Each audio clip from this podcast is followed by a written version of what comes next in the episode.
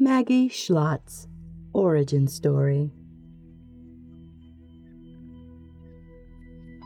When I decided that Maggie needed an origin story, I set aside the first thing that came to mind. Usually, it is the first appearance of them to me that defines them in my fiction. However, in this case, I wasn't convinced that the person I saw was easily reconciled with her appearance as the protagonist in The Exterminator. I tried many other imaginings, but none came as clearly to me as that first sighting. This isn't the type of character I've envisioned before. I'm not even sure what prompted it this time. But the introductory scene of her was so crystal clear in my head. Sometimes a scene or a character simply won't shake loose. This was one of those.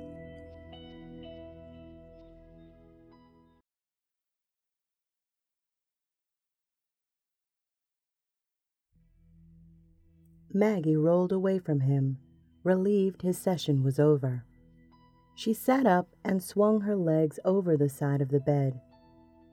It was out of fashion, but she wore her hair loose and natural. The auburn waves undulated down below her shoulder blades. She clutched the bed sheet to her chest, about to stand up and wrap it around herself. She stopped when she felt him reach out and rub his knuckles up and down the small of her back. She winced as he slowly traced his fingers along the bruises he'd left there. It took all of her composure not to flinch away in revulsion. You really should come to Killian with me. microTech is building a new facility there. They landed a contract to make exclusive components for military devices. What's that got to do with Revel & York? she asked. You know these executive types. They need their luxury hangars, especially in less than ideal climates. I'll be administering the design and the construction. He folded his arms behind his head. We'll be there for a couple of years at least. If you come, I can help you start a small business, a modest shop of some kind. Lots of activity in the area.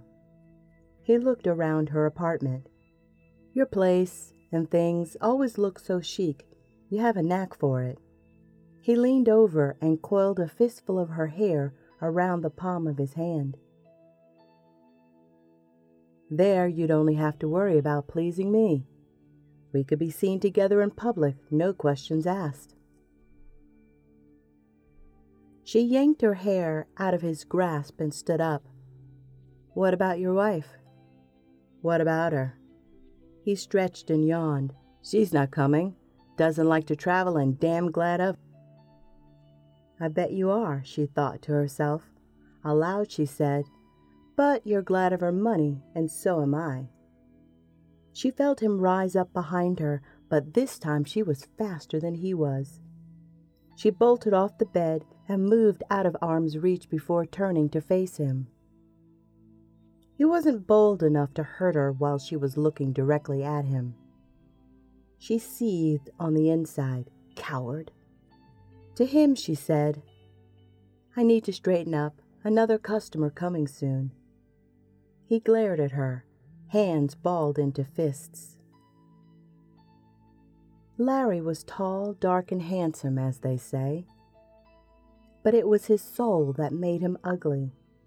He backed off the bed into a standing position.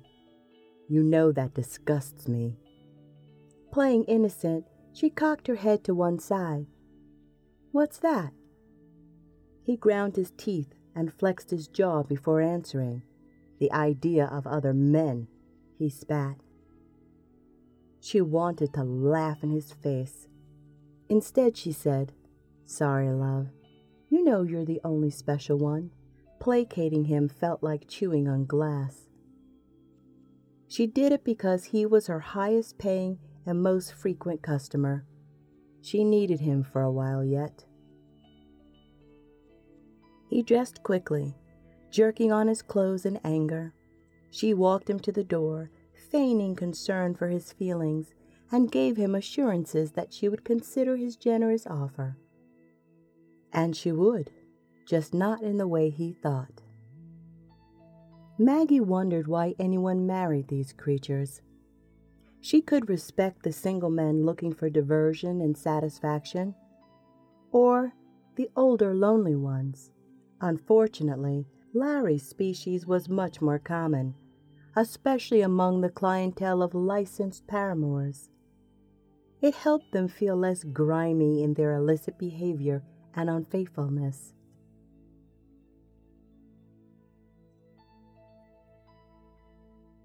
Maggie sat across from Kitty. She was on the sofa trying not to be consumed by the avalanche of brightly colored, fluffy pillows. Kitty was sitting cross legged on her bed.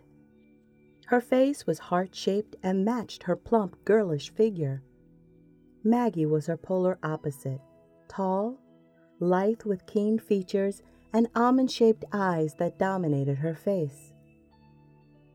Kitty looked at Maggie expectantly, her bright blue eyes framed by three inch artificial lashes that made a clicking sound when she blinked.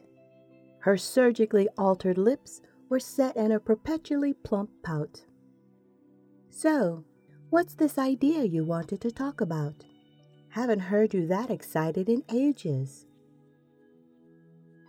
Larry mentioned something that got me thinking about changing my line of work. Kitty made a sour face. Larry? Ew! Surprised you're smiling after seeing him, she interrupted. He has his uses. Teasing, Maggie said, We can't all have romper room sessions. Waving her hand at Kitty's outfit, she continued, I don't think they make those in my size. Kitty popped to her feet on the bed, overturning several pillows and life size stuffed unicorns. She struck an innocent pose and pressed an index finger to the corner of her mouth. In her best apologetic child's voice, she replied, I know, Kitty Sawy, Maggie Big Limb Giant. She spread her arms wide. Come, Kitty make it all better. They both guffawed. Referring to Kitty's current outfit of pink ballet slippers, thigh high pink and white striped tights, multicolored tutu, and pink leather bustier, Maggie said, I don't know how you wear that shit all day. Stealing a line from Maggie, she replied, It has its uses, and flounced down into a sitting position. So, what's this idea? In the past, Larry's mentioned incentives offered to folks who settle on newly terraformed planets or bring new businesses to underserved areas. He's being shipped out to oversee construction of new Revel York hangars in Killian.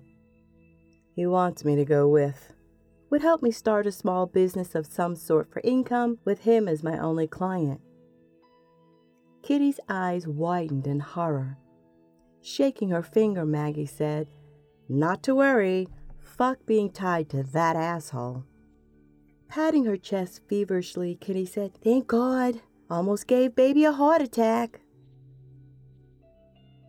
But his offer got me thinking, though. Why can't we start up a business in a system where subsidies are being offered on our own? Even without a grant, if we could find a reliable lead on a developing community and the inside track on a prime location, we'd be in decent shape. Maggie leaned back for a minute to consider. She looked around Kitty's apartment. It was the same size, albeit themed for her clientele's tastes. Their quarters were larger than average, being corner units. They had space for an oversized bed, formal sitting area, kitchenette, and a bathroom with double sized shower and a jacuzzi. The coup de grace, however, was the breathtaking view, a feature very few others on the Granada space station had. These suites were usually reserved for corporations, high ranking government personnel, and military officials. Their ability to acquire them was the benefit of being a licensed paramour paying top union dues. The Paramour Union bid for and championed getting their members the best accommodations. They argued it kept up one's spirit and attracted a better class of patrons, and they were right. There were many nights when Maggie soothed her aching body and bruised soul by staring out of her apartment's lavish floor to ceiling windows. The view of Van from this distance was mesmerizing. Predominantly covered in ice, it was a pale blue ghost in a perpetual night sky of deep space. She could lose herself for hours, watching ships pop in and out of Quantum, arriving and departing from Granada, the largest residential and commercial space station in all of Croshaw. Her life here was far from perfect, but she'd seen worse. Her parents were hard-working but unskilled laborers. Clinging to their faith, they shunned modern birth control options and struggled to provide for five children. Her early years was spent in slums of overly crowded, resource-stretched cities. Her teens, living in what amounted to little more than tin cans with oxygen on congested space stations. When she was 18, she set out on her own, determined to have better. Her career as a paramour had provided comfort and predictability. She knew the rhythm of every day before it began. She wanted for nothing and had over the years sent money to her family who begrudgingly accepted it. Her father, all that was left of their tragic clan, was ashamed of her and refused to visit. His voice echoed in her head. Glad your mother isn't alive to see this. Maggie had always wondered at the stupid saying, she couldn't imagine anything she could ever do that her mother being dead was preferable. Jackass. Kitty scrunched up her face, confused. What, hun? Maggie blinked, coming back to herself. Nothing. Look, we can do more than this. See more than this. Glancing around the room, have more than this. I don't know. This is pretty good. Kitty grabbed a nearby unicorn and hugged it to her chest. I'm being serious, Kitty. Are you going to be rocking that outfit when you're 50? 60? If not, then what? Not planning that part now is how we end up eating out of trash bins later. Kitty sighed and dropped the baby act. I know what you mean. I do think about it sometime but it makes my tummy hurt. No shit. It's risky and scary. But I don't want to do this forever or wait until it's too late. I could maybe squeak by alone, but my savings can't cover relocating and starting a business. She looked up to gauge Kitty's reaction. Together, we could. Don't think it could be just you and me. We'd need a third to be safe. Kitty warmed to the idea. She knew Maggie to be a level headed person. Men do it all the time in business. I have a few clients that love telling me about their big deals and how savvy they are, all the while wanting to play patty cake with little me. She giggled. I agree, though. There's safety in numbers. Exactly. You, me, and Basha could do it. We're good friends and we trust each other. Kitty hopped off the bed and sat on the sofa next to Maggie, her face alert. Think three is enough? There's travel, startup costs, license fees, and we have to live on something while things get going. I was thinking we should focus on finding a place where we could live on the premises in the beginning. That way, all of the money is going into the business location minus food. She poked Kitty in the ribs when she saw her make a face at the idea of cohabitation. Temporary Girls Club. She poked her to the point of tickling popcorn and pillow fights. She laughed while Kitty squirmed. When she stopped laughing, Kitty took a slow look around her room. I haven't shared a room in ages. Momentarily slipping back into her shtick, Baby likes her stuff. So does Maggie. We can have our stuffs again later. You in? Kitty got up and went to the window. This view. She leaned her cheek against the cool glass. How far do you think we'd have to go? Honestly, I don't know. It wouldn't be immediate. We can take our time and shop around. Turning back to Maggie, she asked, How are we going to get the inside track on something? Maggie looked at her cockeyed. Come on. You don't think between the three of us we can find a client who can scare up some information? True. Kitty turned away again. You in? I can't do this without you, Kitty. She hesitated. Don't mean to pressure you, but you, me, and Basha have been each other's rock for years. Two might could do it, but. Kitty faced the room again and took a deep breath. I'm in, not leaving baby behind. Maggie jumped up from the sofa and clapped her hands. Excellent.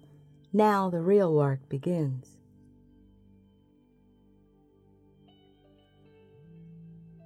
Maggie had waited over three hours for the time delay response from Richard. She was sitting at her dining table, half of which served as a desk. Watching his reply on the vidmail, she could see how much he'd aged in the years since she'd last seen him. Widowerhood wasn't doing him any favors. His bushy hair was completely gray, including his eyebrows. He'd gained weight, and his gentle face was completely lined. His hazel eyes, however, were still kind. It's good to hear from you, Maggie. It's been a while. My work in Goss is going well. Kind of you to ask. I'm surprised and relieved to hear that you're contemplating a different career. Chortling as though it were a shared joke, he said, Lord knows you are good at what you do but I always suspected you could do more. Maggie glowed on the inside from his sweet words. It wasn't something she heard often. To her father, all of her choices seemed a day late and a credit short. Richard continued, I made contact with a few leads to see what was available, and I think I lucked up on a sound opportunity in Stanton. Stanton? Maggie paused the playback and searched for the Stanton star system on her datapad. Not much information on it other than it contained four super Earths and the locals were in a quarrel about ownership with the UEE. She pressed play on the tablet again. It's a rare find of four planets that are geologically capable of supporting life.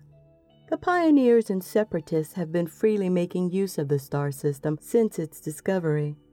But now that the UEE is strapped for cash and resources, they're claiming eminent domain.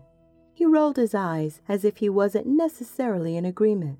We're not sure what's going to happen with the planets themselves, but there's an asteroid belt actively being mined, which ensures a certain level of commerce. Green Imperial Housing Exchange is building a station and trading post inside one of the asteroids. It won't be luxurious, nothing the likes of Granada, but it's a safe bet it will attract a high amount of traffic, especially during the early years of terraforming the system's planets. Maggie traced the outline of Richard's face on the display. She knew him to possess exceptional business acumen more importantly, he was a good person. Friend of a friend knows the leasing agent. I took the liberty of transferring them a security deposit to hold the location that meets your expressed requirements. Things are moving quickly, though. You only have four weeks to arrive on site with a six month rent deposit and to sign the papers. They don't want any absentee landlords or people squatting on the spots. If you miss the deadline, the security is forfeited. I hope this arrangement is agreeable to you. I think it's an excellent opportunity, and selfishly, it would allow me to occasionally see you since I pass through there on business. You can repay me the deposit in credits or a huge grin spread across his face, or in services. Good luck. Hope to see you soon. Maggie was dumbstruck. He'd already secured a place. Holy shit! Her excitement immediately gave way to the harsh reality of a looming deadline. We have to raise the money, pack up, and be there in four weeks. She bolted up from the table and began pacing. They probably had their credits for the rent, but then they needed more to turn it into whatever business they selected and have funds to live off of in the interim. Might have enough if we liquidated everything we own. She chewed on her fingernail, but abruptly stopped, not liking the taste of the red glitter lacquer on it. Only keep bare necessities to take with. Live off space rations for a while if we have to. She cupped her forehead. Kitty's not going to like that idea. The 15 days since her conversation with Richard had been a blur. Getting rid of her big ticket items had been the easy part. The station had a waiting list for her apartment they were more than happy to take it off her hands furnished. She was bunking with Basha, who'd found someone to take the lease on her smaller apartment and was willing to wait until she departed if Basha paid the first month's rent, which she did. Dealing with Larry had been infinitely harder. She'd physically moved in with Basha before canceling her client sessions to avoid anyone showing up looking for an answer particularly Larry. The messages he'd left had quickly escalated from concern to outrage to threats. He refused her offer to meet in a public place to discuss her change in circumstances, claiming someone who knew his wife might see them. He eventually relented when her final reply said that if he didn't want to meet in public, there was no point in contacting her again. Maggie was sitting alone at a bistro table on the observatory deck of the Tip Top, watching customers come and go. Tip Top was a popular gathering place for drinks and to have a light meal, owed to the glass walls and spinning platform, which afforded an amazing view of the space station and van. Being one of the few public locations with an exterior view at all, it was also a favorite spot for visitors to congregate. She'd asked the hostess for a table at the back edge of the round dining room. She didn't want to be sitting front and center if her conversation with Larry became contentious. Not that she should care, she was leaving. Still. She checked the time again. Larry was uncharacteristically late. She suddenly regretted not taking the coward's way out by leaving him vidmail on the day of her departure. But she didn't want him harassing anyone he thought knew her or contacting the Paramour Union. This way, if he did, she could respond that she'd done everything in a professional manner, in which case they'd put him in his place and threaten to blacklist him if he persisted.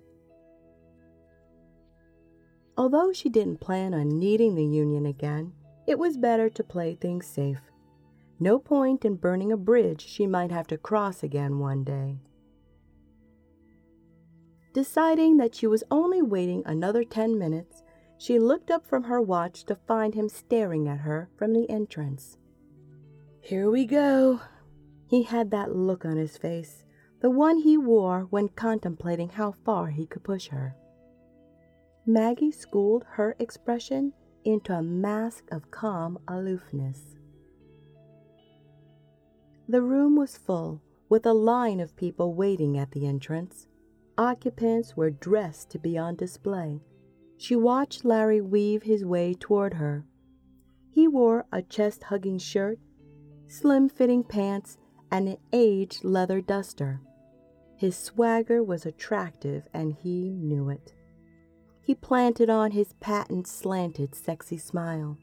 They both noticed a few heads swivel in his direction. When he reached the table, he leaned over to kiss her, but she pointedly turned away. We're not sweethearts, she said. Could be. How easily you forget you're married. He waved away the statement and sat down across from her. That's a circumstance, nothing more. Maggie rolled her eyes. If you say so. So, what's the cloak and dagger routine? I've been seeing you for almost four years, or rather, I've been paying you that long. He looked down his nose at her. Maggie wasn't taking the bait, nor was she insulted. She always considered him and all of her clients' business. He couldn't hurt her feelings by stating the obvious. You seemed not to understand my change in status. She sipped at the goblet of red wine in her hand. The new tenant says you've contacted her several times looking for me. She put the glass down and leisurely folded her hands on the table. She doesn't know me. We're not friends. It's a business arrangement of her taking over my lease, period. He put both of his arms on the table when he spoke. You're living somewhere. I want that address. He leaned forward with a menacing smile. I'll get it eventually. Station's only but so big. Maggie made a mental note to tell Basha that they needed to be more careful entering and exiting the apartment. Basha's place was on one of the lower floors with modest accommodations and less security. I already told you, the friend I'm with isn't fond of visitors. She works from home. Still claiming it's a she, he asked with a raised eyebrow. Not claiming, telling. She reached for the wine glass, but he grabbed her hand instead. I don't believe you. How are you living? She resisted the urge to jerk her hand back. He was being civil, well, his brand of civil anyway on my savings. Like I told you, I'm entering a new line of work and making a fresh start. He toyed with her fingers, alternately rubbing them gently and applying uncomfortable pressure. I think that's a great idea, and I can help. I think you missed the fresh start part of that. Fresh means not being a paramour or a mistress. She looked him directly in the eyes. Here was a fact he couldn't refute or weasel around. He laughed. Not likely. Think you're the first whore to say that? She pulled her hand out of his grasp. He narrowed his eyes and looked around to see if anyone was watching. Pipe dream, nothing more. Well, it's my pipe to smoke. She stood up and let her mask fall away.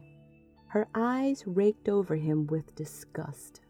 I've suspended my license and notified the union about potentially unwanted contact from a client, an accusation they don't take lightly. If you contact me again in any way, I'll notify them and you'll be blacklisted.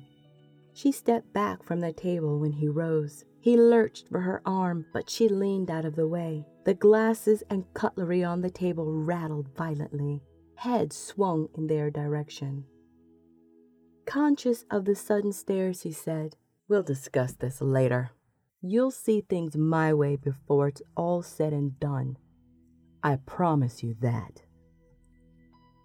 There was a palpable threat behind the statement, but she refused to let him see her acknowledge it. So she tossed her hair and laughed. Bye, Larry. Fearful of Larry's threats, Maggie convinced Kitty and Basha it was better to be gone as soon as possible. They each took extra care when leaving or returning to the apartments.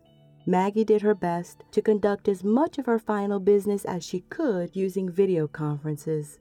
She sold her remaining possessions through a third party merchant to avoid sharing information with potential buyers.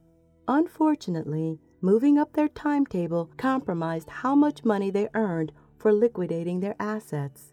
It also landed them with horrible travel arrangements to Stanton by having to take whatever was cheapest and readily available for three people.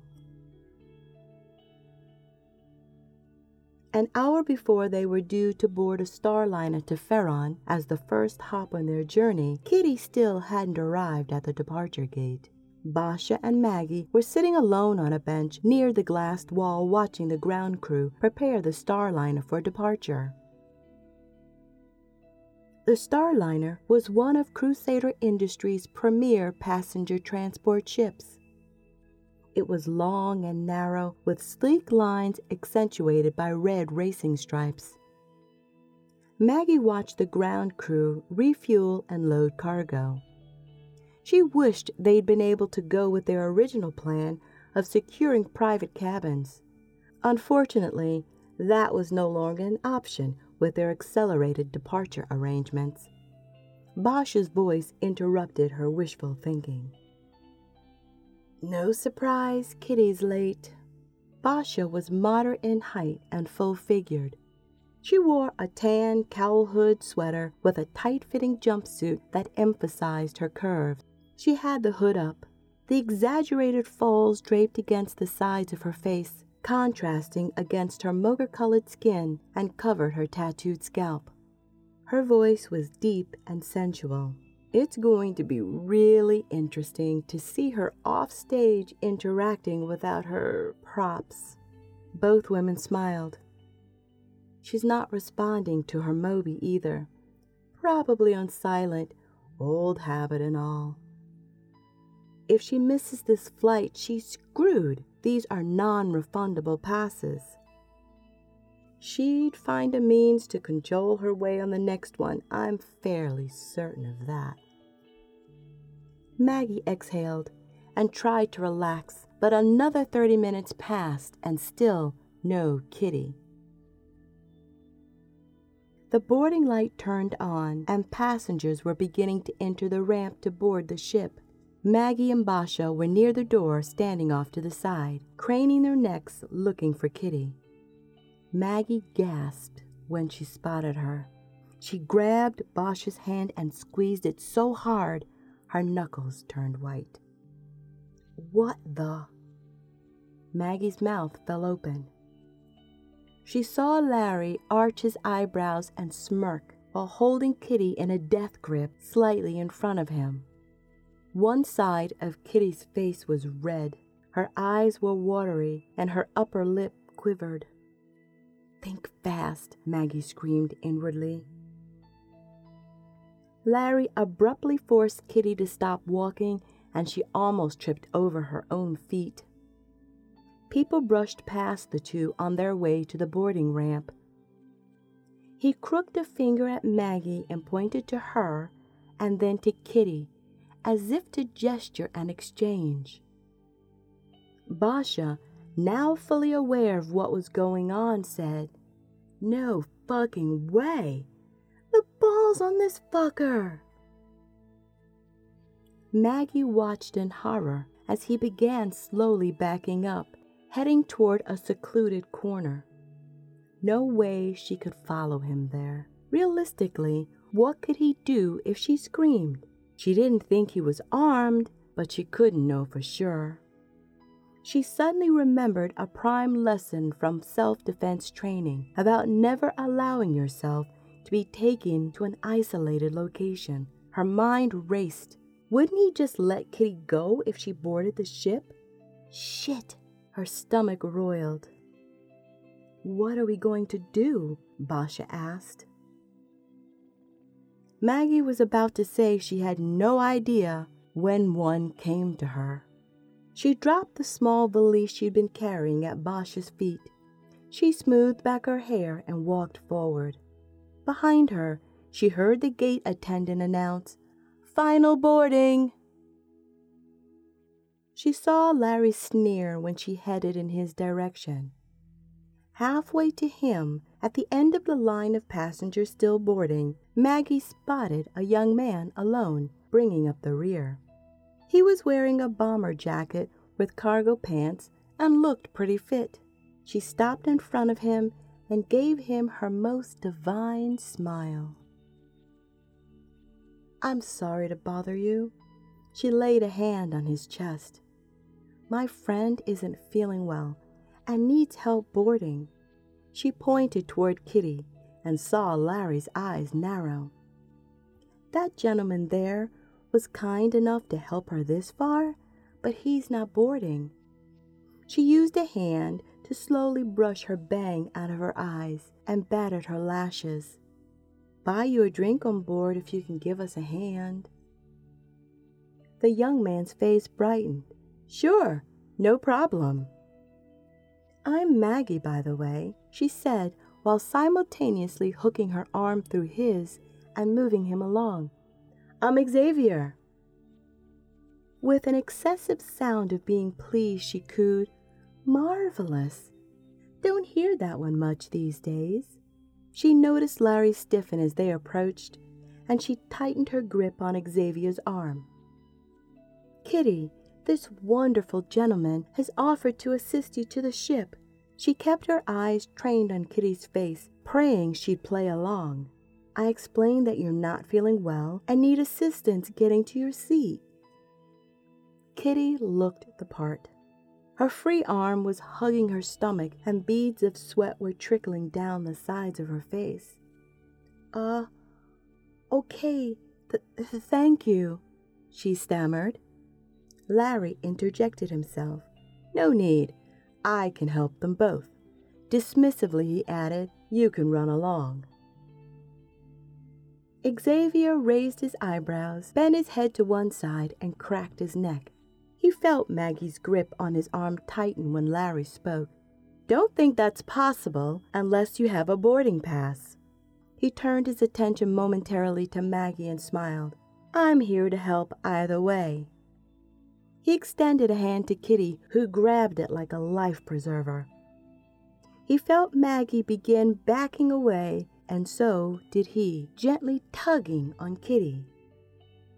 Behind her, Kitty heard Basha say, Come on, last boarding, with a raised voice, followed by, Hang on, those three are coming.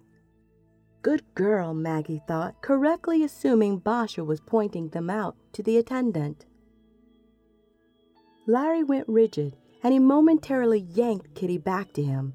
Bless Xavier, who didn't let go or give in.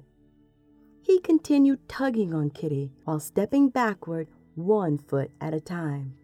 Hurried footsteps came up behind them.